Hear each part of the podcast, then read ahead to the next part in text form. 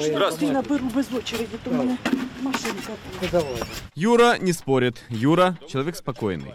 Я служив у цій церкві Пономарю. Чудом уцелевшая в Лимане церковь Юра несет воду. Нужно протереть иконы, помыть полы. Несмотря на все происходящее, церковь должна быть чистая. Давайте я візьму ось цю. Це відерочка, ви ось то. Але фактично це ви єдиний, хто доглядає церкву чи ні? Да, Чи- доглядаю. Серйозно, да? Да, вони пороз'їжджались.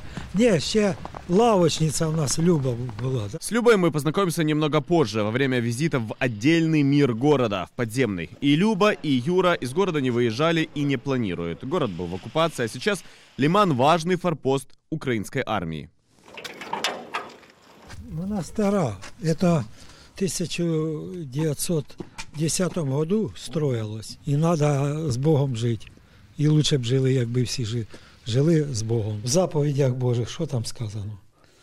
Люби всіх, ми всі браття. Все ли мы братья, об этом возле города уже второй год спорят пушки двух армий. От Лимана до передовой около десятка километров. А Расстояние вроде бы как большое, но всеместно уверяют, что Лиман важный населенный пункт и для российской армии, и для украинской. Здесь находится крупный железнодорожный узел. И также местные уверяют, что российская армия сейчас пытается обойти Лиман с двух сторон.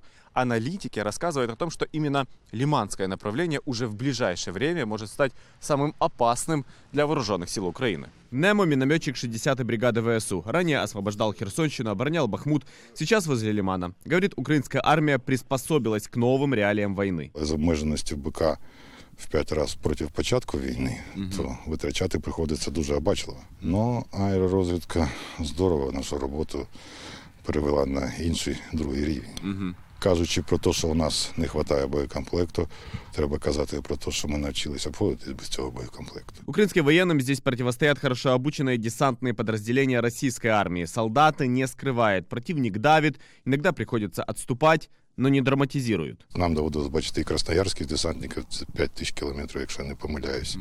Навіщо ці люди сюди йдуть, щоб це в посадках вони продвинулися загалом на 2 кілометри тут за 3 місяці.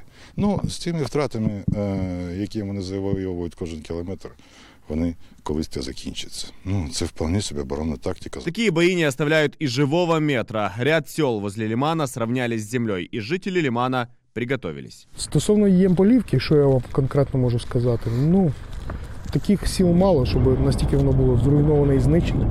Ну, це просто є гуманітарна к- катастрофа. Людей практично немає. Именно поэтому жители Лимана не спешат покидать свои подвалы. Наоборот, теперь под землей целые квартиры. Здравствуйте. Здравствуйте. Ти ще когось ведеш? Да, на прицепі. Это Люба, соседка Юры. Красиво жити не запретиш. Нічого собі, так у вас тут квартира прямо в підвалі. Чого? У мене там ще й спальня. Пічка мікрохвильова. Ні, мікрохвильова ось. А оце що? Духовка. Що серйозно? І індичку запечати? Ка- Давай. Люба жизнерадостная, веселая хранительница подземного очага. Це в нас холодильник тут. Юра, заведи їх прачечну. Ти думаєш, у нас тут все по хваншую, я ж тобі казала. Банкетний зал. Банкетний зал. Тут ви їсте. Покажіть спальню. Та ходім. А ну Так, давайте. У вас коридор прям такий. Так, Як в як бага- положено. Так тут у вас тепло.